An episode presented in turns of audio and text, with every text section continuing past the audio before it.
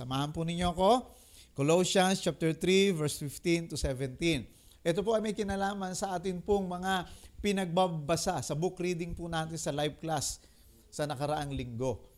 So kung napansin ninyo, yung sikreto daw ng ng isang buhay, lalo na yung buhay na malapit sa Panginoon, kailangan ho natin ng devotion, kailangan natin ng prayer, kailangan natin ng Word of God. So ayan po, Colossians 3:15 to 17. Kayo po ay nandun na, basahin natin. Sabi yan, let the peace of Christ rule in your hearts, since as members of one body, you were called to peace. And be thankful.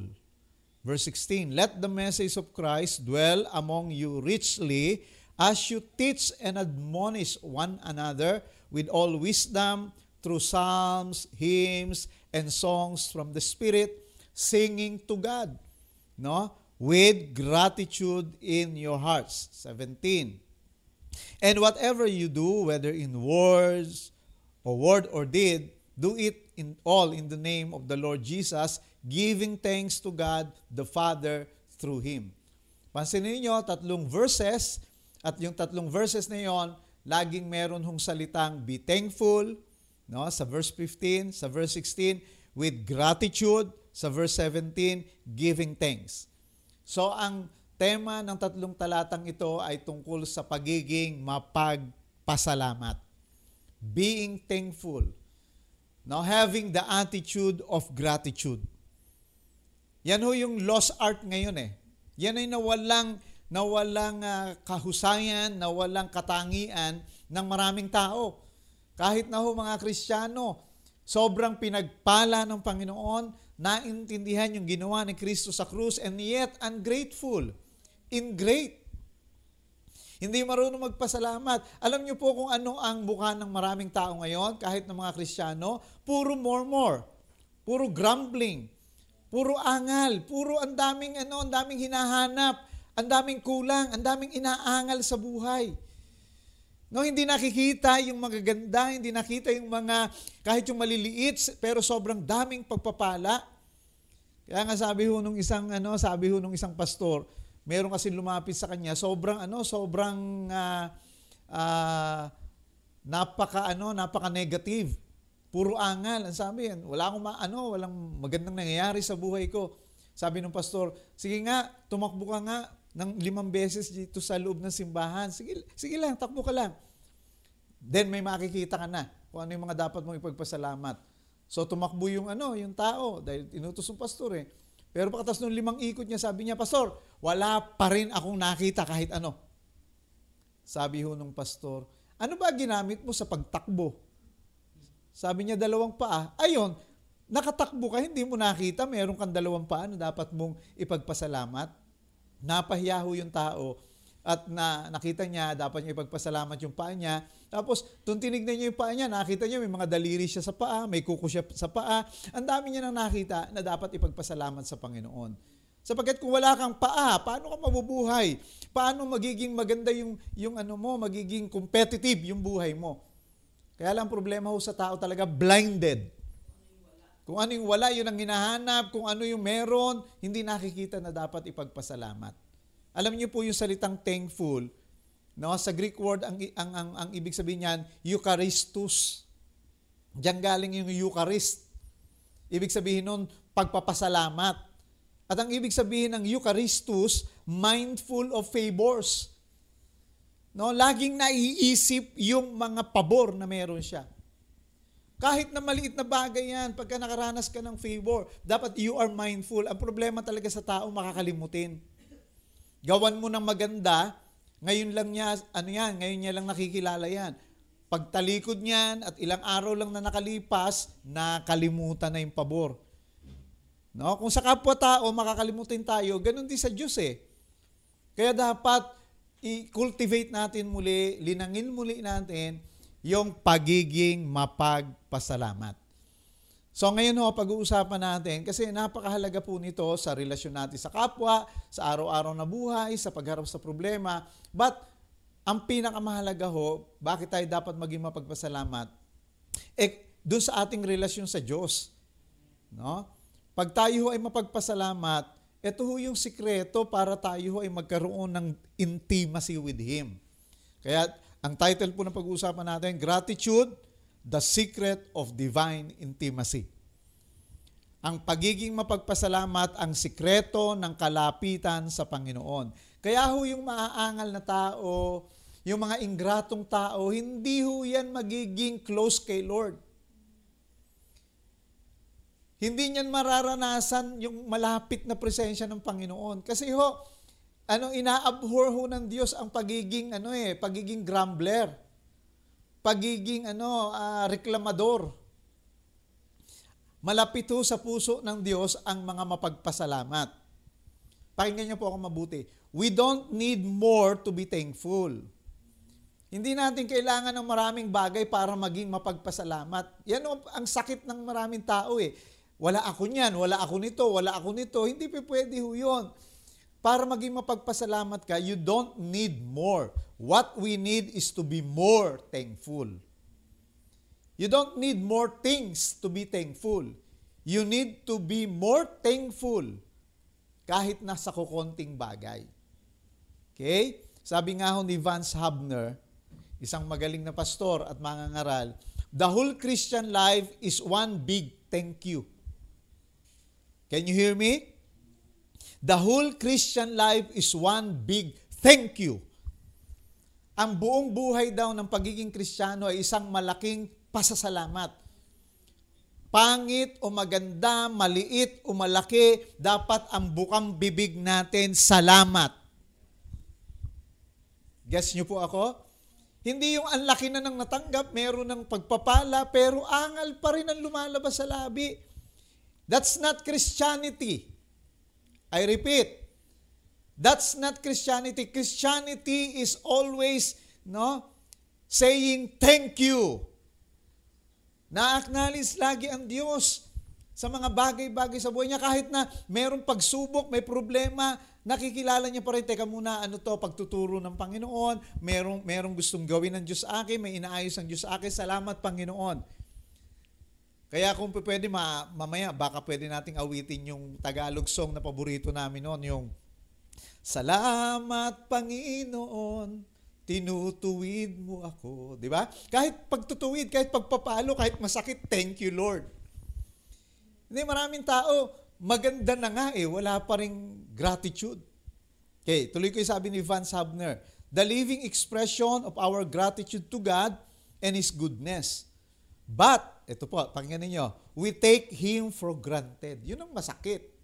Kaya hindi ho tayo lalapitan ng Diyos Hindi ho tayo kalulugdan ng Panginoon at hindi niya gugustuhing mamahay sa atin kasi we take Him for granted. At sabi pa ho sa pagwawakas ni Vance Hubner, what we take for granted, we never take seriously. Ayun po yun. Ulitin ko, what we take for granted, we never take seriously. Anumang bagay na tinitake natin for granted, pinagwawalang bahala natin, hindi natin tinitake seriously. Kaya maraming Kristiyano, sa bibig lang Kristiyano. Dahil tinitake for granted si Jesus, tinitake for granted ang Diyos, hindi nila siniseryoso yung relasyon nila sa Panginoon. Paano sila magiging close? Paano tayo magiging close kay Lord? We take Him for granted. Kaya nga, the secret of a closer relationship with God, the secret of intimacy with God is being grateful. Sabi nga ho ng isang tao, God lives in two places. Ang Diyos daw ho nananahan sa dalawang lugar. Saan daw ho? Sabi niya, He lives in a glorious heaven and in a grateful heart. Yun. Ang Diyos daw naninirahan sa maluwalhating langit at sa mapagpasalamat na puso. Kaya close Kaya alam niyo kapag ka-thankful ka, ang lapit-lapit mo kay Lord, close na close kayo ni Lord.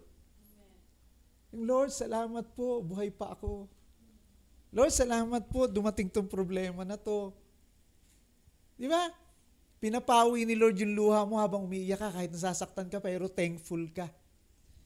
You experience the intimacy of God, the closeness of God. Because you are thankful.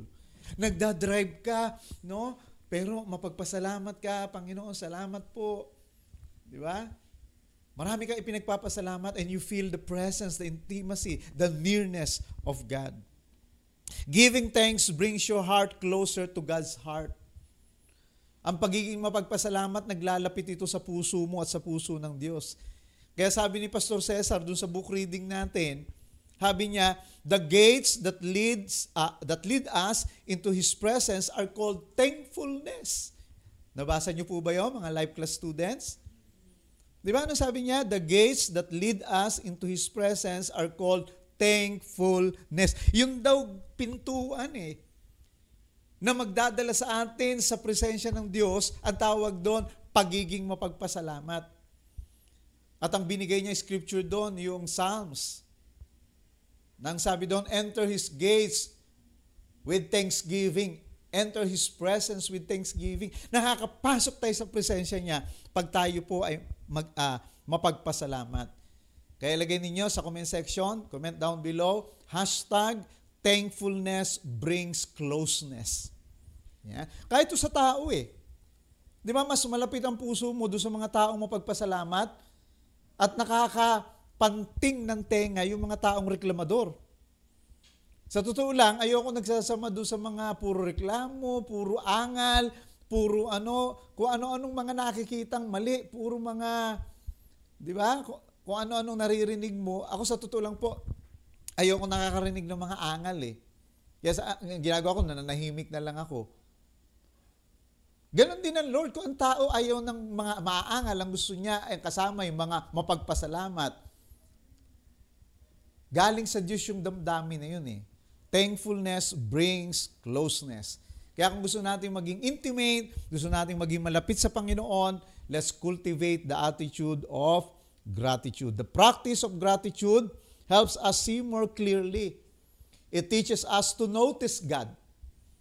Mas dali mo nakikita ang Diyos kasi ikukonect mo kaagad. Kahit na simpleng pagpapala lang yan, si Lord ang nagbigay niya, nakonect mo na kaagad kay Lord. You see the move. You see the work of God. And it softens our hearts. And it opens our eyes to the goodness of God all around us. Nagiging mulat katuloy, nakikita mo, napakabuti ng Panginoon. Di ba? Gratitude helps us find God in the middle of our crisis. Kaya nga kahit may pandemic, kahit may COVID-19, kung tayo lang po ay magiging mapagpasalamat, natatagpuan pa rin natin ng Diyos Nagiging tayong malapit sa Panginoon kahit tayo ay napakaraming problema. The act of thanking God not only reminds us of God's presence, but it often draws us closer to God. While there are no formulas or rituals for securing the presence of God, the Lord does give us an important key to accessing Him, and it is thanksgiving. Walang formula. Walang mantra para tayo mapalapit sa Panginoon. Pero binigyan tayo sa Bible ng susi para maka-access tayo sa Kanya at ang susi na yon, pagiging mapagpasalamat. Thanksgiving is the entry point into God's presence. It is the key that opens the gates into His presence. Samahan niyo ako, Ephesians chapter 5 verses 18 to 20. Yan din po ang sabi ni Pablo. Tingnan niyo Sabi niya diyan, be filled with the Holy Spirit, singing psalms and hymns and spiritual songs among yourselves and making music to the Lord in your hearts and give thanks for everything. Para pala tayo makaranas ng kapuspusan ng Holy Spirit, kailangan tayong nag-aawit, Lagi tayong kumakanta ng may pagpapasalamat. Give thanks for everything to God, the Father, in the name of Jesus Christ our Lord. Yan ang susi para tayong makaranas lagi ng presence and fullness of the Holy Spirit. Tayo po ay matutong maging ang bukang bibig, ang bulaklak dapat ng ating mga dila ay pagpapasalamat. Hindi mura, hindi yung mga masasakit at pangit na mga kataga. Gaano man kapangit ang ugali ng tao sa paligid mo, wala ka ng pakialam doon. Ang pakialaman mo yung sarili mo. Pamulaklakin mo ang iyong mga labi ng pagiging mapagpasalamat. Sabi nga ni Andrew Murray, Ito si Andrew Murray, isang matagal na hong pastor yan, marami yung aklat yan na nailimbag. Kung may time kayo, bili kayo ng mga aklat niya, magaganda ho. Sabi niya, Thanksgiving will draw our hearts to God and keep us engaged with Him. Tignan niyo po, sabi niyo pa, it will take our attentions from ourselves and give the Spirit room into our hearts.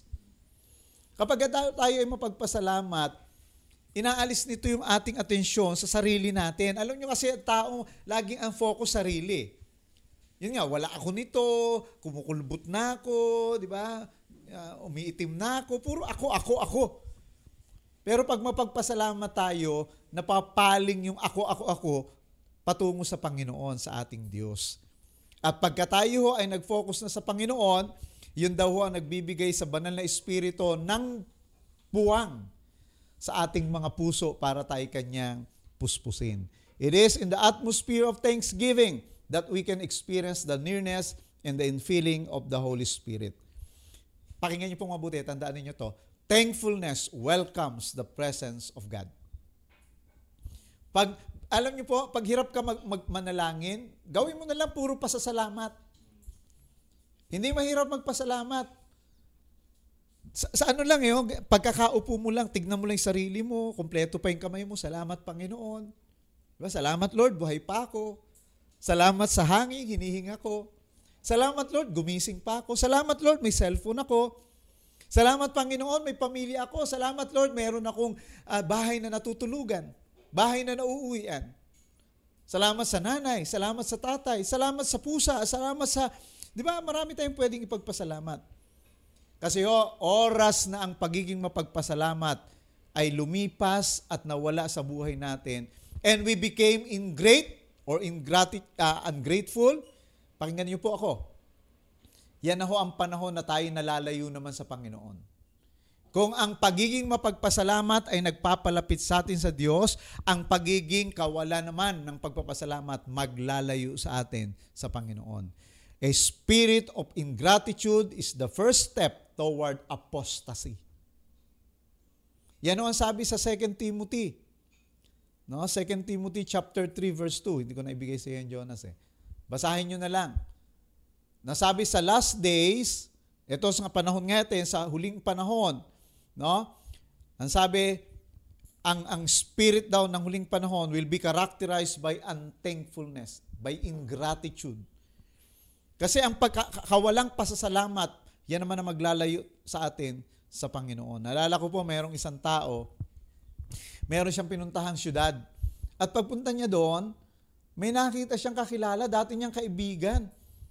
Laking gulat niya kasi, ang laki ng pagbabago. Dati maganda yung buhay, ngayon nakita niya na homeless na, namamalimos. Kaya naawa siya. Nung nagkwentuhan sila, kunento bakit bumagsak yung kabuhayan niya, bakit siya iniwan ng pamilya niya. So bago sila naghiwalay, binigyan niya ng pera, binigyan niya ng $50. Alam niyo, sa kanila ho, malaki na yung $50 eh. So tuwan-tuwa naman ho yung kaibigan niya. So yon. Tapos, ilang buwan na nakalipas, bumalik uli siya doon sa lugar na yon. At nakita niya naman niya, no, yung tao na yon. So nung nag-usap uli sila, bumunot uli siya ng pera sa bulsa niya at binigyan niya. Dati $50, ngayon $10 lang. Binigyan niya ng $10. Biglang kumunot yung noo nung homeless na namamalimos. Umangal, sabi, nung nakaraang nakita tayo, $50 ang binigay mo, ngayon $10 na lang. May kilala ko ba kayong ganon? Para bang may obligasyon ka na.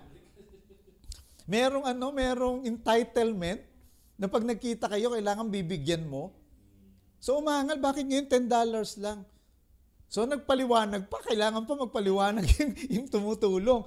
Sabi nung bida natin, sabi niya, sorry kaibigan ha, kasi nag-asawa na ako eh. Nagpapamilya na ako, may mga kailangan na rin akong gastusan, kaya medyo kailangan ko rin ng pera, tight na rin yung aking budget. Sabi, ay ganon! Galit pa, ay ganon! Mag-aasa-asawa ka, tapos gagamitin mo yung pera dapat para sa akin. Ang kapal ng mukha, hindi ho ba? Di ba? Para sa kanya-kanya na yung pera na yun. Kailangan, tuwing magkikita sila, may $50. Di ba? Alam niyo po ang nangyari? hindi na muling pumunta sa lugar na yun yung lalaki at hindi na kinatagpo yung kaibigan niyang yun. Bakit o? Nakakainis eh. Nakaka-disappoint. Tinutulungan mo na, pero ungrateful pa, naninisi pa. Alam niyo po, ganyan ang maraming tao sa harap ng Diyos. Sinisita pa, pinag-i-explain si Lord. Lord, bakit ganon? Di ba? Bakit ang liit na ng blessing mo? Dati, ganito yung blessing mo eh. Kaya nalalayo yung kalooban ng Panginoon eh. Kaya hindi natin nararanasan ang presence niya. Pakinggan niyo mabuti. Ang taong hindi nagpapasalamat, madalas ang relasyon nagkakalamat. Narinig niyo po ba ako? Ang taong hindi nagpapasalamat, madalas ang relasyon nagkakalamat.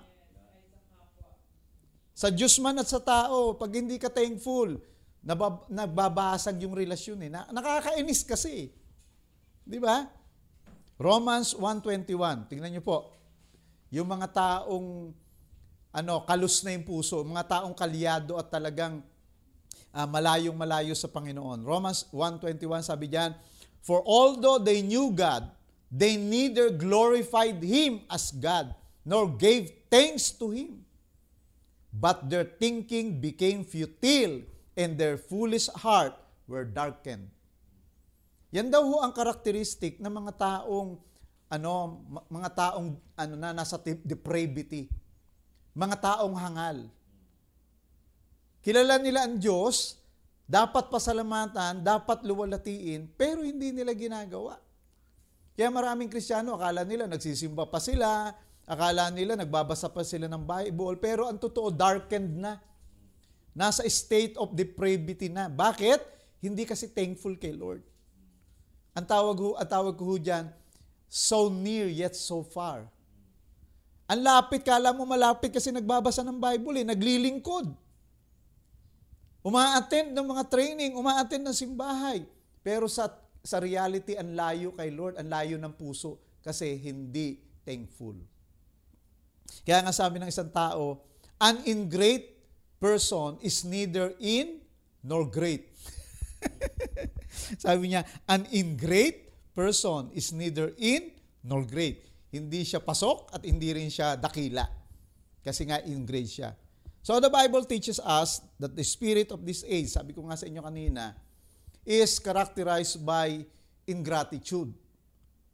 Diba? Kahit na maraming ginagawa at nakikita sila na napakagagandang ginagawa ng Panginoon, pero hindi pa rin nagpapasalamat. That's why the best protection for you and me to be true to God, to be faithful with God, to be near God, is to give a thankful spirit. Ang proteksyon natin para hindi malayo sa Panginoon, para hindi mag-backslide, para hindi ho tayo magkaroon ng distansya sa Panginoon, social distancing para lang sa ating mga tao because of the virus. But with God, our relationship with God, dapat walang social distancing. Dapat sobrang dikit na dikit tayo sa Panginoon. So what areas of our lives na dapat tayo po ay grateful? Ayon dito lang sa verse natin, sa talata natin. Maraming area. Pero dito sa talatang binasa natin sa Colossians chapter 3, tatlong area ng buhay natin. Mabilisan ko pong i-discuss sa inyo na dapat thankful tayo. Kasi pag thankful tayo doon sa mga areas na yon, lalo tayong napapalapit kay Lord. Okay? So anong mga area po yon? Number 1, verse 15. Sabi niyan, "Let the peace of Christ rule in your hearts, since as members of one body, you were called to peace and be thankful." Ang sabi ni Pablo, hayaan ninyo ang kapayapaan ng Panginoon ay maghari sa inyong puso because sabi niya, bilang mga miyembro ng katawan ni Kristo, dahil kayo iisa, dapat kayo ay tinawag sa kapayapaan. Dapat maayos yung relasyon ninyo. Dapat merong peace kayo sa isa't isa. Tapos sabay pasok niya, and be thankful. Ano kinalaman ng pagiging thankful? Because para maging payapa, para magkaroon ng maayos na relasyon sa bahay man, sa simbahan man, sa paaralan man, o sa trabaho man, ang pinakamahalagang susi, pasasalamat. Kaya ho nagkakaroon ng kaguluhan kasi we take for granted one another. Dadalawan na nga lang kayo, away pa kayo ng away. Bakit kayo nag-aaway? Kasi nga hindi nyo na pinasasalamatan ng isa't isa eh. Tingin nyo sa isa't isa, pabigat. Kaaway. Walang silbi. Ini-enumerate natin yung mga pangit. Bakit hindi natin enumerate yung magaganda sa buhay ng mga kasama natin that we can be thankful for? Dapat maging yun ang sabi ni Pablo eh. Bilang isang miyembro o bahagi ng isang katawan ni Kristo, kayo tinawag para magkabahabaan o magkaisa, maging payapa, and be thankful. Yun ang kanyang sinunod. Kasi ang susi para sa kapayapaan ng relasyon, kapayapaan ng pagsasama ay pagiging mapagpasalamat. Gratitude is an essential element in a healthy relationship. Ulitin ko po. Gratitude is an essential element in a healthy relationship. Alam nyo, kahit ako po, kahit matanda na ako, kahit matagal na ako sa paglilingkod, kasi ano ho ito eh, human need. Na gusto natin nakakapakinig ng, nakakarinig tayo na pinapasalamatan tayo. Eh ako pa naman when it comes to the family, masyado po ako talagang kung kaya ko lang din ibigay, bibigay ko po talaga. Kahit anong hilingin sa akin, pag abot ng kaya ko, I will give it. Kaya lang minsan, pagka puro ako bigay, tapos, hindi man lang ako pinasasal, wala man lang word of affirmation o word of appreciation. Minsan nalulungkot din ako. Oo. Yan, naririnig nila ngayon. Sinamantala ko na ho. De, joke lang mo yan. Pero ako naman, okay lang kung wala. Tuloy ang buhay. Pero deep inside, naghahanap ka rin. Because essential element yan eh. Sa isang malusog na pagsasama. Totoo yan sa tao, totoo yan sa relasyon natin sa Diyos. Gratitude is to characterize our corporate relationship with one another. Dapat ito yung katangian. Ito yung nakikita sa pagsasama-sama natin. Kaya, pakinggan nyo po ako. No? Bagaman sinasabi natin attitude of gratitude, actually, ang gratitude, hindi lang siya attitude, skill siya. Dapat siya hinahasa, pinapractice araw-araw. Kasi ang napapractice natin, reklamo eh, kaya expert tayo eh. Pero simula ngayon, gusto ko pong maging expert tayo na maging mapagpasalamat sa bawat isa. No? Talagang intentional. Nanay mo, pag kahit na simple lang yung ginawa. No, kahit na hindi ganun kasarap yung niluto. Wow, mama, thank you. Kung hindi ka nagluto, kahit matabang to, wala ko kakainin. May ganun. Let's practice. Kasi ito, skill that we need to develop. Hindi yan automatic. Pakinggan niyo po ako. Hindi ho automatic na ang tao ay mapagpasalamat. Actually, yung kabaliktaran ng automatic. Tingnan niyo po ang bata, pag silang, ngal-ngal na kaagad, angal na, wah! Diba? Humingi ng dede. Aangal yan, pagka hindi, walang dede yan. Pero nakakita ba kayo ng sanggol na nagpasalamat? Salamat na lang dahil pag lumalaki na, natututo sa mga napapanood, diba? Natututo ng magsabi kasi nag-a-apply na rin ang skill. Thank you, Daddy. Zoe. Yan si Kyler. What's that? Natututo na eh. Kasi may skill na ina-apply na. E akala natin, automatic sa atin ang pagiging mapagpasalamat. So sabihin ko po sa inyo, hindi. Dahil ang hatak ho sa atin ng kasalanan ay pagiging mareklamo. Kaya kailangan nating palitan. Lalo na sa kapwa natin, maging intentional tayo na laging man ang ginagawa, maliit man. Minsan kahit wala nga magandang ginawa, pasalamatan mo. No? Para nadidevelop yung pagiging mapagpasalamat. Yan, meron hong isang philosophy si Charles Schultz, yung creator ho ng Peanuts comic strip, yung di ba?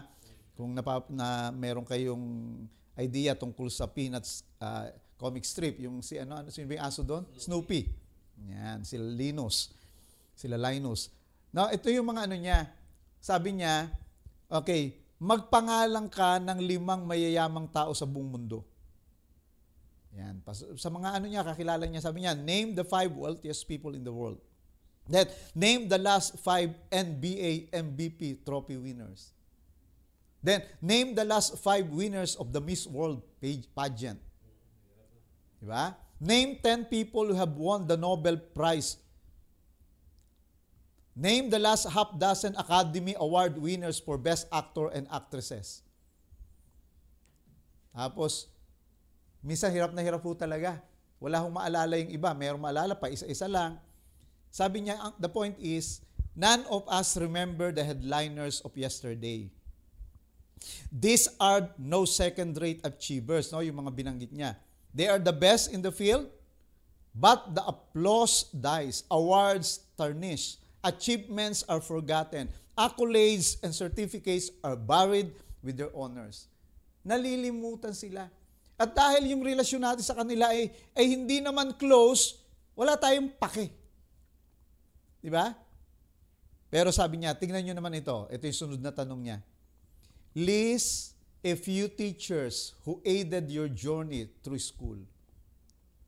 Kaya tinag ko po yung aking high school, yung akin pong advisor ng 4th year. I hope nanonood po kayo, Ma'am Herminia. Kasi siya sinulat ko. Isa siya sa natatandaan ko. Actually, marami akong teacher na nagkaroon din ng impact sa buhay ko. Pero siya lang ho yung nare-remain sa isip ko. Hanggang ngayon kasi may connection pa kami. At hindi ko ho talaga siya malimutan. Tingnan niyo po. Kasi close yung relasyon namin nung kami po ay high school. Hanggang ngayon, nagpapatuloy yung relasyon. Kaya still, natatandaan ko siya. Okay, tanong huli. Tanong huli ni Schultz. Name 3 friends who have helped you through a difficult time. Pangalanan mo yung 3 kaibigan na nakatulong sa iyo, sinamahan ka sa panahon ng kagipitan mo. So, I can name Pastor Abit Canlas. Okay, I can name Pastor Miriam. I can name Bishop James Whittaker. Ayan yung mga hindi ko makakalimutan. Nag-impact yan sa buhay ko, mga panahon ng kagipitan ko. Name 5 people who have taught you something worthwhile. Sino yung mga nagturo sa'yo? Yan. Ako, hindi ko personal nakakilala, pero through his books, para kaming close. Ako lang. Pero siya hindi niya kilala. John Maxwell, tatay ko po. Kahit patay na, kahit na hindi Christian yung tatay ko, marami rin siya naging naituro sa buhay ko. Yan. Think of a few people who have made you feel appreciated and special. Marami kong pwedeng ibanggitin dito, pero wala nang iba, kundi ang wife ko, si Pastora Evelyn. No? I feel special. Kaya siyempre, hindi naman nawawala yung mga friction, but I feel special dahil sa kanya. Think of the 5 people you enjoy spending time with. So, marami yan. Yan yung mga tao na ang lesson natin dyan, the people who makes a difference in our lives and we should be thankful for are not the ones with most credentials, the most money, or the most awards. They are the ones who are close to us and make impact on our lives. And we should be thankful to them. Tingnan niyo po sa 1 Thessalonians 1:2. Actually, inano ko lang ho ito, pero napakarami sa lahat ng panunulat ni Pablo sa kanyang epistles, ito'y lagi niyang binabanggit. We give thanks to God always for you, constantly mentioning you in our prayers. Si Pablo ho, thankful lagi sa mga tao. Yan ang maganda kay Pablo, kaya siya close kay Lord, kasi close din siya sa mga tao dahil mapagpasalamat siya. Tingin niya sa mga tao, blessing ni Lord. Hindi niya tingin sa mga tao si Satanas, demonyo, di ba? Terorista. Tingin niya sa mga tao na nakapaligid sa kanya, blessing ni Lord. Yung ba tingin mo sa mga cell leader mo, sa mga cell mo, ka-cell group member mo? Yan ba tingin mo sa family mo? Dapat tingin natin sa mga tao na nakapaligid sa atin, blessing ni Lord. Kasi pag blessing, mapagpasalamat ka. Yan. So, meron nung isang lalaki, ang laki ng problema niya sa bahay nila kasi siyam silang magkakasama sa bahay. Maliit lang yung bahay nila. Mahirap lang sila . Kaya lagi sila nag-aaway, ang gulo-gulo nila. No, tingin nila sa relasyon nila sa pamilya ay mortal na magkakalaban. Kaya lumapit itong tao na to sa pastor niya, sa isang pastor, sabi niya, "Pastor, Sabi niya, life is unbearable. Di ko na kayang tagalan tong mga kasama ko sa bahay." Sabi niya, "We are 9, living in one room." Sabi niya, "What can I do? Ano pa pwede kong gawin?" Kasi hindi ko na talaga kayang, kayang tiisin pa. Nakasama sila. Sabi ho nung pastor, manghiram ka ng kambing, sa kapitbahay, hiramin mo ng 1 linggo. Tapos itali mo sa loob ng bahay. Kasama nyo matulog, kasama nyo kumain. Doon lang sa bahay ninyo talaga 24/7 yung kambing. Sabi nung tao, may problema na nga kami, siyam na nga kami, magulo na kami, dadagdagan pa ng kambing. Hiningan mo ako ng payo, sundin mo ako, for 1 week, bumalik ka sa akin. So, nagreklamo man yung tao, reklamador eh. Ginawa niya pa rin kasi humingi siya ng payo. Nanghiram siya ng kambing, and for 1 week, silang siyam na magulo, kasama yung kambing, naku po. Parang impyerno yung bahay nila. Pagkatapos ng 1 linggo, sabi niya, Pastor, I cannot stand it. Sabi niya, napakabaho nung kambing. Napakakalat. Sabi nung pastor, sige, isoli mo na yung kambing, linisin mo yung bahay, tapos mong isoli yung kambing, lumipas ang 1 linggo, balik ka uli sa akin. So, sinoli yung kambing. After 1 week, bumalik. Nakangiti. Masayang-masaya. Sabi niya, Pastor, napakasarap ng buhay ko ngayon dahil wala na yung kambing. Sabi niya, I enjoy every minute of it now. Sabi niya, kasama yung siyam kong mga kasama sa bahay. Buti pala, kami na lang siyam eh. Kesa may kambing. Tingnan niyo po. Na-appreciate yung kasama sa bahay dahil nawala na yung kambing. Ang purpose ng pastor doon, dapat ma-appreciate nyo yung bawat isa. Thankful kayo dapat para hindi maging magulo yung buhay. Because a grateful heart also express itself in the context of mutual relationship. Thankfulness is a key element of what it means to fulfill our humanity. Pakinggan nyo ako, hindi ka tao pag hindi ka marunong magpasalamat. Kasi pagka mapasalamat tayo, napupulfill natin yung pagiging tao natin, yung responsibilidad natin sa kapwa-tao. Basahin natin, last verse natin. 1 Timothy 2:1. 1 Timothy 2:1. Sabi niya, First of all then, I urge that supplications, prayers, intercessions, and thanksgiving be made for all people. Tingnan niyo po yun. Ano sabi ni Pablo? Thanksgiving be made for all people. Kasama ng prayer, kasama ng intercession, ang pagpapasalamat daw dapat gawin natin sa lahat ng tao. Lahat po ang sabi ng Bible. Kahit na galit sa'yo, kahit gumawa ng masama sa'yo, kahit na nakasakit sa'yo, sabi ng Bible, pagpasalamatan daw natin sila. That's the best way. Kaya sabi dyan ni Pablo sa sumunod mga talata, para makapamuhay daw tayo ng payapa. That's the way to live with peace and at peace with all men. Kaya pala magulo mundo. Kaya pala magulo ang mga tahanan. Kaya lagi may awayan. Kaya rin hindi maranasan ang presence ng Lord. Pag magulo bahay, nagugulo rin. Parang kalapati ho ang presence ng Lord eh. It's like a dove. Kaya wala ang presence ng Lord kasi magulo ang relasyon. Bakit magulo? Hindi kasi thankful. So make it a habit to tell people, thank you. So kung may katabi ka ngayon, please, kung nanay mo yan, o tatay mo yan, o kapatid mo yan, hawakan mo yung kamay, sabihin mo, thank you. With all of your heart, sincerely, sabihin mo, thank you. Thank you, Cesar. Thank you, Gail. Thank you, Sweet. Thank you, Shine. Thank you, Jonas. Salamat talaga, Jonas. Thank you, Mama. Ayan. To express your appreciation sincerely and without the expectation of anything in return. Eh, minsan naman ho, may nagpapasalamat pero may ina-expect yun.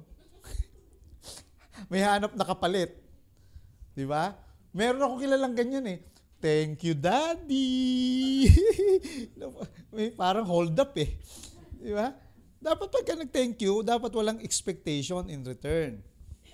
Truly appreciate those around you and you will soon find many blessings around you. Kapag mapagpasalamat ka sa mga taong nakapaligid sa iyo, magugulat ka na lang, matutuklasan mo, ang dami ko palang blessing. Di ba? If there is gratitude in your heart, then there will be tremendous sweetness in your life and relationship. Nagiging matamis ang pagsasama. Nagiging matamis ang relasyon kapag ka merong pagpapasalamat. A man who is thankful is a man who is faithful. Can you hear me? A man who is thankful is a man who is faithful. Kaya lagay nyo, comment down below, hashtag, the thankful is faithful. Lagay ninyo, hashtag, the thankful is faithful. Ang mapagpasalamat, tapat. Ayan. So number one pa lang yan. Marami na ho tayong natutunan, marami ng tinamaan,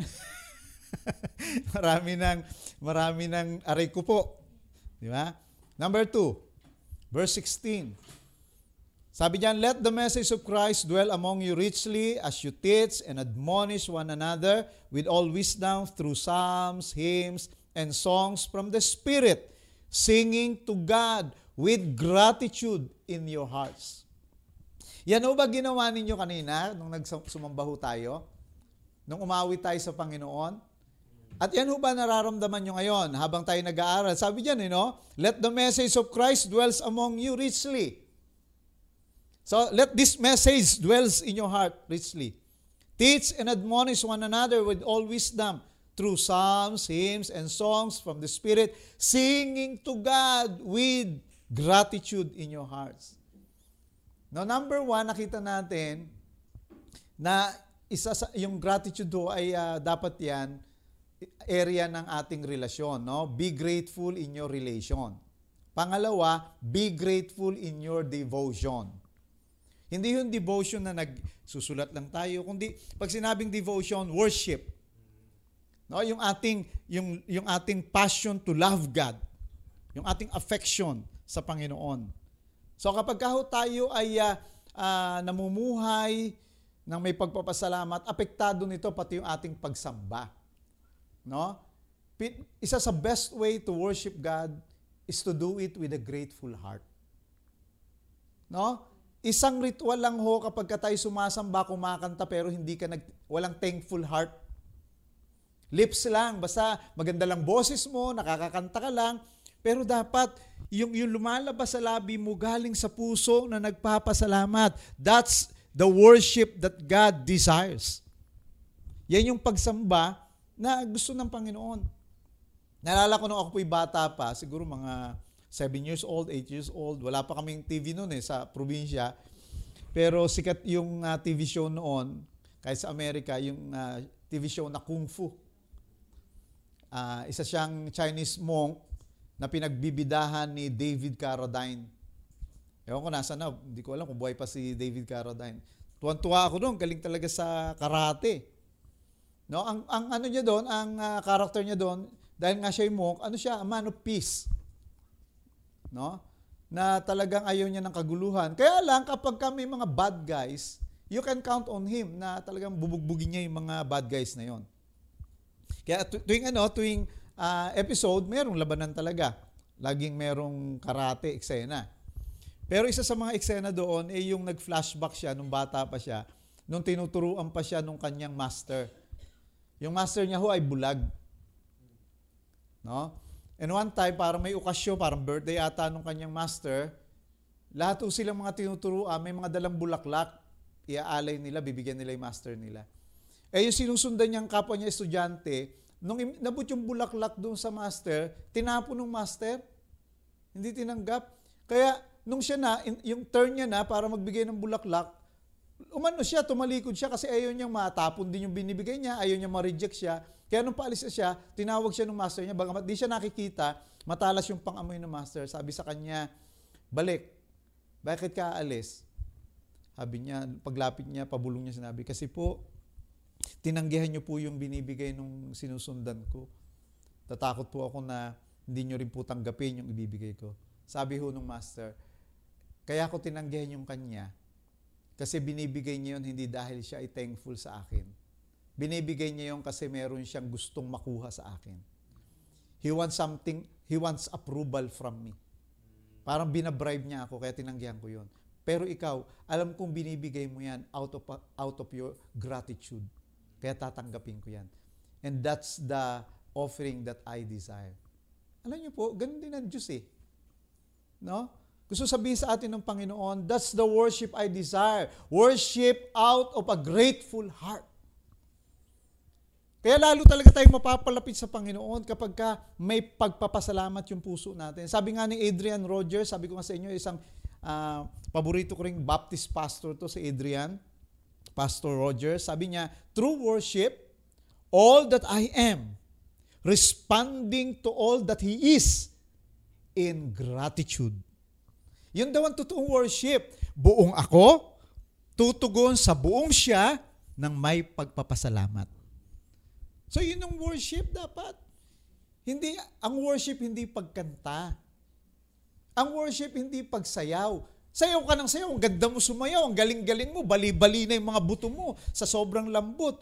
Pero yung puso mo naman, may galit. Yung puso mo naman, bato. Yung puso mo naman, walang pasasalamat sa Panginoon. That's not worship. Ang worship po ay galing sa puso na punong-puno ng pagpapasalamat. Okay? So, yan ho yung number 2. Number 3. Ayan, right on time ako. 10 minutes na lang po. So, number 1, ano ho yung area na dapat tayo ay maging grateful? Number 1, be grateful in your relation. Pangalawa, be grateful in your devotion. Pangatlo, verse 17. And whatever you do, whether in word or deed, do it all in the name of the Lord Jesus, giving thanks to God the Father through Him. Ang keywords naman natin dito, and whatever you do. Ano man ang ginagawa daw natin, anong sabi? Giving thanks to God. No? Is Paul suggesting that we need to give thanks before, during, and after all our daily activities? Yes. Dapat sa lahat ng ginagawa natin. Kaya tingnan nyo, pag thankful tayo, makakaiwas talaga tayong gumawa ng kasalanan. Kasi, hindi mo mapagpapasalamatan yun eh. Thank you Lord, manunood lang po ako ng porno. Thank you Lord ha, tataya lang po ako ng loto ha, Lord ha. Bless mo po ito. Wala eh. Di ba? Thank you Lord, babatuhin ko lang po ng planggana yung asawa ko. Di ba? Thank you, Lord. Mumurahin ko po yung kapitbahay ko, awayin ko po. Wala, eh, hindi. Kaya pag thankful ka, magagawa mo lang mga bagay talaga na kapasapasalamat. Kaya napakalaga sabi rito, and whatever you do, give thanks to God the Father. Give thanks whether you are working or resting, whether you are learning or teaching, whether you are leading or following, whether you are doing the laundry or driving a truck, whether you are delivering a meal or visiting a loved one, whether you are playing a game or reading a book, whatever it is that you are doing, give thanks that you are able to do it, that you have the opportunity to do it, that God gives you the ability and the strength to do it. Dami mong pwedeng mapagpasalamatan. Magtatrabaho ka, mag-work ka, gusto ko malaman ninyo yung magagaling, yung magagaling, yung mahuhusay.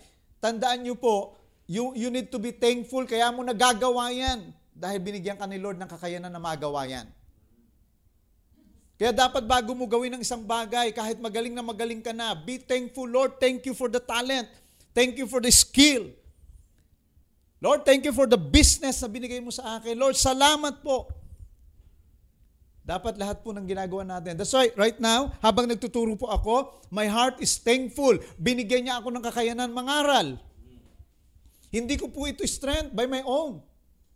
It is only because of the grace of God that I can preach, that I can declare the word of God. Kung ako lang po, manginginig ako eh. Kung ako lang po, hindi ko ito gagawin kasi takot ako magsalita. But I am thankful to God. He has given me this privilege. He has given me this skill. He has given me the anointing and the empowerment para makapagsalita po. According ho sa isang study commissioned by John Templon Foundation, pakinggan niyo, gratitude at work seems to have gone missing. Yung pagiging mapagpasalamat daw ho sa workplace, totoo naman po yan eh, atmosphere ng karamihan ho mga opisina, di ba, lalo na sa mga government institution, ang atmosphere diyan puro angal. Di ba? Kaya ano, masama ugali sa mga kliyente, sa mga mamamayan. Ultimo ang gwardiya, kala mo siya yung may-ari ng siya yung may-ari ng building eh. Ano kailangan mo? Huh? Dapat hindi ganoon eh. Dapat thankful sila kasi kaya sila nakakapagtrabaho. Etong mga taong pinaglilingkuran nila, ang dahilan kung bakit sila may trabaho. Kaya dapat welcome ma'am. Kamusta po kayo ma'am? Pasok po kayo ma'am. Upo ho kayo ma'am. Dapat ganun po. Pero dahil wala ho yung ano, sabi raw, gratitude at work seems to have gone missing. Pakinggan nyo, sabi pa nila, only 39% of the respondents are grateful for their current jobs. Tanong ko po sa inyo, thankful ho ba kayo sa trabahong meron kayo? Thankful ba kayo na kayo ay primary 12? Thankful ba kayo na kayo ay cell leaders? Kasi hindi mo papahalagahan at hindi mo ibibigay ang best mo at hindi mo kikilalanin at ma-recognize ang presence ng Lord kung hindi ka thankful. Kaya pangatlong area, be grateful in your vocation. Be grateful in your relation, in your devotion, and in your vocation. We need to fan the flame and go to work with new enthusiasm. Don't go to work with a long face and waste half your way doing nothing. Instead, give your employer 100%. Shout out sa lahat ng mga nagtatrabaho. Kung kayo po ay thankful, you will give your best. Kahit na yung company nyo, kahit yung mga boss ninyo, hindi binibigay yung best sa inyo, it's none of your business. Your business as a Christian is be thankful and give your 100%. Do your work, whatever it may be. Do it with all of your heart, to the best of your ability. Stay passionate. Everyone around you may be slacking off, tatamad-tamad, and walking around with a sour attitude. But as a Christian, we are not everyone. Hindi tayo dapat katulad ng iba. Dapat hindi tayo katulad nila, maasim ang muka, mahaba ang muka. Listen, don't do things out of obligation or duty, but rather do them with an attitude of gratitude. Yan ho yung gusto. Alam niyo, kahit sa trabaho, sasamahan ka ng Panginoon kung ikaw ay grateful. Magiging magaang sa iyo ang trabaho kasi kasama mo si Lord. Bakit kasama mo si Lord? Kasi thankful ka. Happy ka sa trabahong ginagawa mo. Alam mo, blessing to ni Lord. Bibigyan ko po kayo ng tip. Listen, pakinggan niyo po ako mabuti. Bigyan ko kayo ng tip. How to be thankful in everything you do. Paano ka magiging mapagpasalamat sa lahat ng bagay na ginagawa mo? Pakinggan niyo mabuti. Isulat ninyo, view your work as God's calling. Para maging mapagpasalamat ka sa lahat ng ginagawa mo, ariin mo na yung ginagawa mo ay panawagan ng Diyos. Kung ikaw man ay garbage collector, tignan mo yung trabaho na yan sa paghahakot ng basura as God's calling. Para hindi ka grumpy, para hindi ka nagagrumble, nagko-complain, kundi ang tingin mo dyan, calling to ng Lord. Ano man ang trabaho na ginagawa mo, kung ikaw ay tagapaghugas ng pinggan sa bahay ninyo, dahil wala ka pang work, naglilinis ka, tignan mo yan bilang calling ng Panginoon. Whatever job, whatever task na nasa kamay mo ngayon, kung ang task mo ngayon, ang concentration mo, ang malaking porsyento ng oras mo ay mag-alaga ng anak, huwag kang umangal, huwag dapat burden yan. Dapat tignan mo yan bilang calling ng Panginoon. Kung ang trabaho mo ay nag-aalaga ng tatay mo dahil paralyzed, dahil may sakit, huwag mong tignan niya na kabigatan. Dapat tignan mo yan na calling ng Panginoon, na maging mag-alaga ng magulang. At kapag nakita mo yan bilang calling ng Panginoon, you will be thankful. Dahil hindi lahat nabibigyan ng privilege. Amen? Gratitude turns routine jobs into joy and changes ordinary tasks into blessings. Pagka may pagpapasalamat sa puso, kahit rutinary yung trabaho, nagiging siyang kagalakan. Kahit na ordinaryo yung trabaho, nagiging pagpapala. Pakinggan nyo mabuti ito. Ito, dito na po ako magawa kasi. What separates privilege from entitlement is gratitude. Ulitin ko po yan. What separates privilege from entitlement is gratitude. Alam nyo po kasi yung entitlement, basta yan, ano yan, akin to, kailangan mangyari sa akin to. Pero yung privilege, gagawin niya yan, aangkinin niya yan nang may pagpapasalamat. What separates entitlement from privilege is gratitude. Kaya marami ho, magulo ang pagsasama, magulo sa simbahan, magulo sa relasyon, magulo sa grupo, magulo sa kumpanya. Kasi sense of entitlement eh. Hindi, dapat bigyan nila sa akin yan. Karapatan ko yan. Ayan, pagka in-insist na yung karapatan, patay na tayo. Dahil karapatan mo yan, wala ka dapat ipagpasalamat. Yun ang yung pakiramdam mo. Pero pag ang pakiramdam mo, ang tingin mo, pribilehyo. Pag sinabi kasing pribilehyo, hindi ka karapat dapat doon. You don't deserve it, but binigay sa'yo. It's a privilege. Kaya privilege yan. Kaya thankful ka, worship leader ka. Thankful ka na ikaw ay musician. Thankful ka na ikaw ay dancer. Hindi yan entitlement. You will be thankful kapag ang tingin mo sa mga bagay sa paligid mo kahit napakahirap. It is a privilege. Si Brother Lawrence, kilalang isang monk. Ang trabaho niya sa monastery ay tagapagluto. No? Kaya alam niyo po ito si Brother Lawrence, may book ito eh. Alam niyo po ba yung book niya? Yung Sensing the Presence of God Every Minute, Every Hour of His Life. Yung may book siya na yun ang pinag-uusapan eh. Yung napakalapit niya sa Panginoon. Ano sabi niya? I turn my little omelette in the pan for the love of God. Kahit na nagluluto lang siya ng omelette, ginagawa niya yun because of the love of God. When it is finished, if I have nothing to do, sabi niya, I prostrate, lumuluhod ako, I prostrate myself to the ground and thank my God who gave me this grace to make it. Grabe. Sa kanya, hindi obligasyon, hindi entitlement yung pagiging monk. Para sa kanya, isa yung biyaya. Isa yung pabor. Kaya pala napaka-close ni Brother Lawrence sa Panginoon. Sapagkat lahat ng ginagawa niya, pinasasalamatan niya ang Panginoon. Sa lahat, maliit, malaki, mahirap, madali, he was always thanking God. So pag magawakas, thankfulness puts our focus on God. Ulitin ko po, ang pagiging mapagpasalamat, dadalhin yung focus natin yan sa Diyos. Nagigita yung God-centered.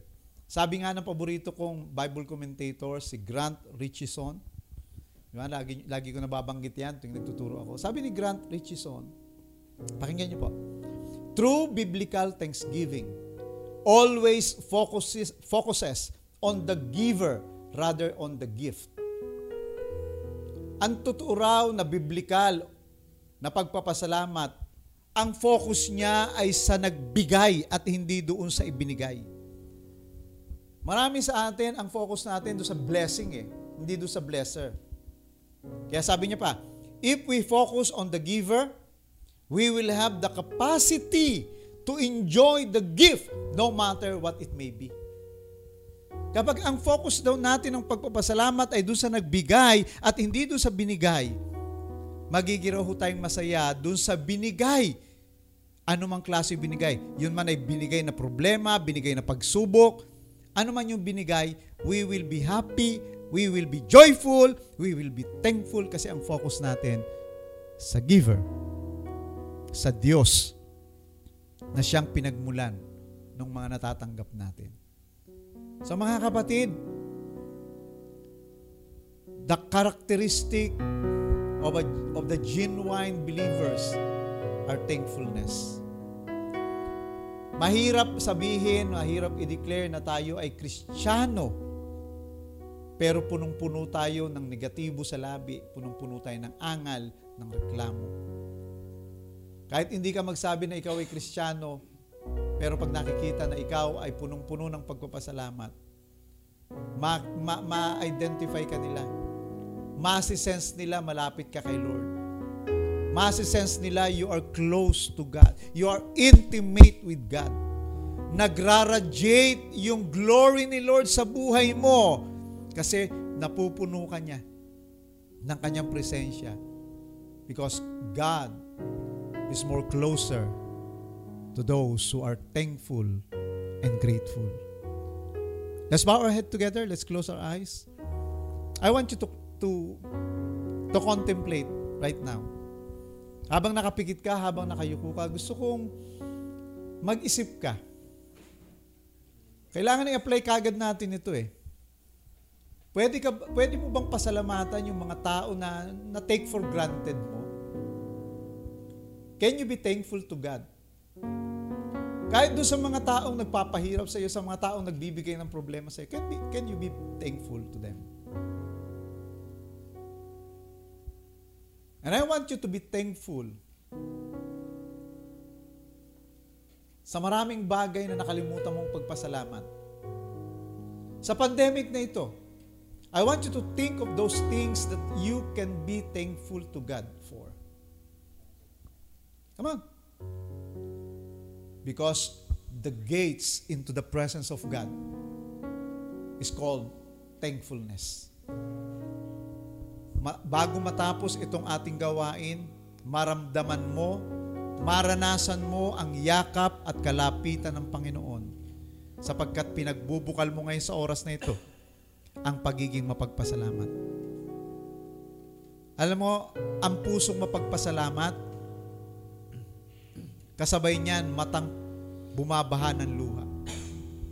Wala akong nakitang tao na sincerely and genuinely na nagpapasalamat ng hindi lumuluha.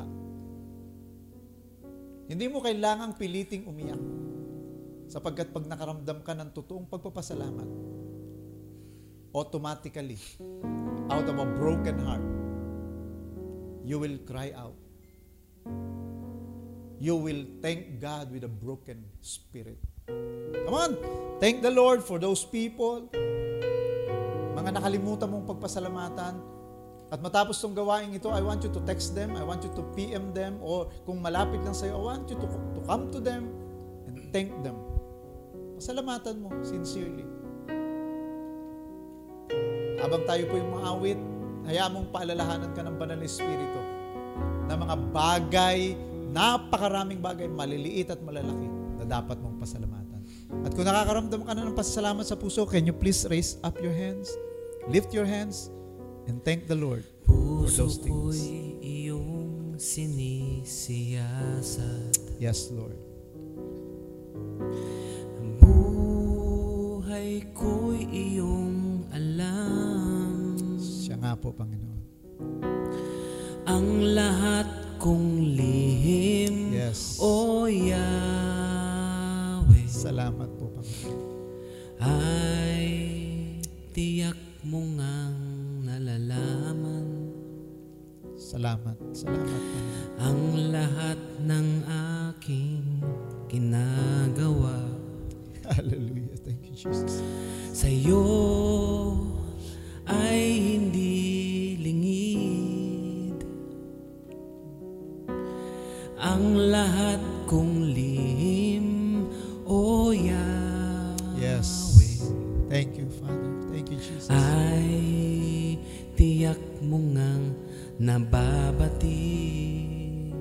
Come on. Salamat, Panginoon. Salamat, Panginoon. Kilala yes. mo ako. Salamat po, Panginoon. Ang lahat ng bagay ay dilingid sa'yo.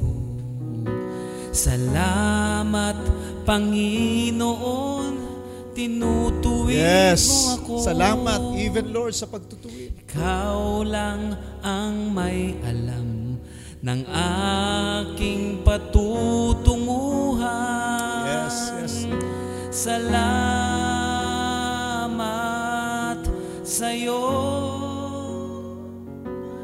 Panginoon. Once again, come on, let's sing this song. puso ko'y iyong sinisiyasat. Yes. Nasisiyasat ng Panginoon ang puso natin. Ikaw, kapatid. Buhay ko'y iyong alam na ang lahat kong lihim o Yahweh ay tiyak mong ang nalalaman. Ang lahat ng aking ginagawa sa'yo ay hindi lingin. Ang lahat kong lihim o Yahweh ay tiyak mong ang nababatid. Salamat, Panginoon. Salamat. Salamat, Panginoon. Kilala mo ako. Ang lahat ng bagay ay dilingit sa'yo. Yes, yes, Lord. Salamat, Panginoon. Tinutuwid mo ako. Ikaw lang ang may alam ng patutunguhan. Salamat sa'yo, Panginoon. Maraming salamat po, Panginoon. Come on, let's give thanks to the Lord. Kapatid, pasalamatan mo kahit sa masasakit, mga problema, ano mang mga bagay na naranasan mo ngayon, nakalipas, at sa mga darating pang araw. Be thankful. Cultivate an attitude of gratitude. Come on. Pasalamatan mo yung mga tao. Pasalamatan mo yung leader mo. Pasalamatan mo magulang mo. Pasalamatan mo mga kaibigan mo. Pasalamatan mo ang mga bagay na dumating sa iyo. Masakit man, maganda man. Be thankful. Come on. And allow the presence of God to embrace you, to feel you. Oh, thank you, Father. Thank you, Jesus. Maraming salamat po. Aktibo kang gumagawa sa buhay namin. Salamat sa iyong salita na pinarinig mo sa amin sa tanghaling ito. Salamat sa pagtutuwid. Salamat sa paglilinis. Salamat sa pagtuturo. Salamat sa pagbabago ng buhay. Purihin ka, dakilain ka. Panginoon, dalangin ko po, equip us and empower us by your Spirit. Tulungan mo nga kami, Panginoon, na maging mga tao, lalaki at babae mo, Panginoon, na magiging mapagpasalamat. Tulungan niyo po kami to develop, Panginoon, and to harness the skill of being grateful. Maliit na bagay, malaking bagay, lahat ng mga tao sa paligid namin, titignan namin sila na blessing mo, Panginoon. Mga ginagawa namin, malaki man, maliit, mahirap man, titignan namin ito na panawagan mo na gawin namin. Father, we thank you. We glorify you. We worship you. Kayaan niyo, Lord, na ang araw-araw namin, oras-oras, ay oras-oras ng pananambahan. So that we can be always intimate with you. We can be always, Lord God, near you. Salamat, Panginoon. We give you all the glory, honor, and praise. In Jesus' mighty name, and all the people of God say, Amen and Amen. So, muli ho, magandang tanghali sa inyong lahat. And I believe, kinatagpo tayo ng Panginoon at tinuruan tayo na maging mapagpasalamat. So, part ng ating pagiging mapagpasalamat, alam niyo po, yung pagbibigay natin sa Panginoon, it is a token of gratitude. Yan ho ay hindi ho bayad. Hindi ho tayo nagbibigay ho ng ating mga kaloob, ng ating mga tithes, dahil binabayaran natin ang favor ng Lord. No po, hindi po yun.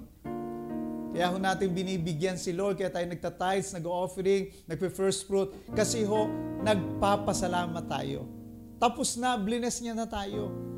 Huwag ho nating bilhin yung pabor ng Lord. Huwag ho nating bilhin yung pagpapala ng Lord. Hindi ho yun ibinibenta. Kaya ho tayo nagkakaloob because we are thankful. No? Every time binibigay niyo po yung mga obligasyon niyong pinansyal, you are saying to God, Lord, thank you. Salamat po. Kaya ho talaga ang mga, pakinggan ninyo, kambal ho yan eh. Ang mga taong mapagpasalamat ay mga taong mapagbigay. Ulitin ko po. People who are grateful are people who are generous. Iisa ho kasi ang Greek word niyang dalawang yan. Charis. Ang chariso, mapagpasalamat na, mapagbigay pa. Yan ho yung grace. Charis also means grace. Ang grasya ho kasi, pagka punong-puno ka ng grasya, you are thankful to God. At the same time, you are generous to God. Kaya mga kapatid, nandiyan po sa inyong screen, ating mga GCash account. Kaya Gian ho, para nagpapaalala sa atin ng gratitude at generosity. GCash. Generous cash at grateful cash. So, ibigay ho natin, padala natin, yung nararapat, no? Nagpapakita yan na kung gaano ho tayo kalaki magbigay, ganun kalaki yung ating pagpapasalamat. Kung gaano kasagana yung ating binibigay, ganun kasagana yung ating pagpapasalamat sa Panginoon. And may the Lord continue to bless you para marami ka pang lalong maipakita ang pagpapasalamat sa Panginoon. The more you offer, no, thanksgiving to the Lord in the form of finances. Maraming salamat po. I declare blessing. I declare abundance sa bawat isa na masaganang nagbabalik ng pagpapasalamat sa Panginoon.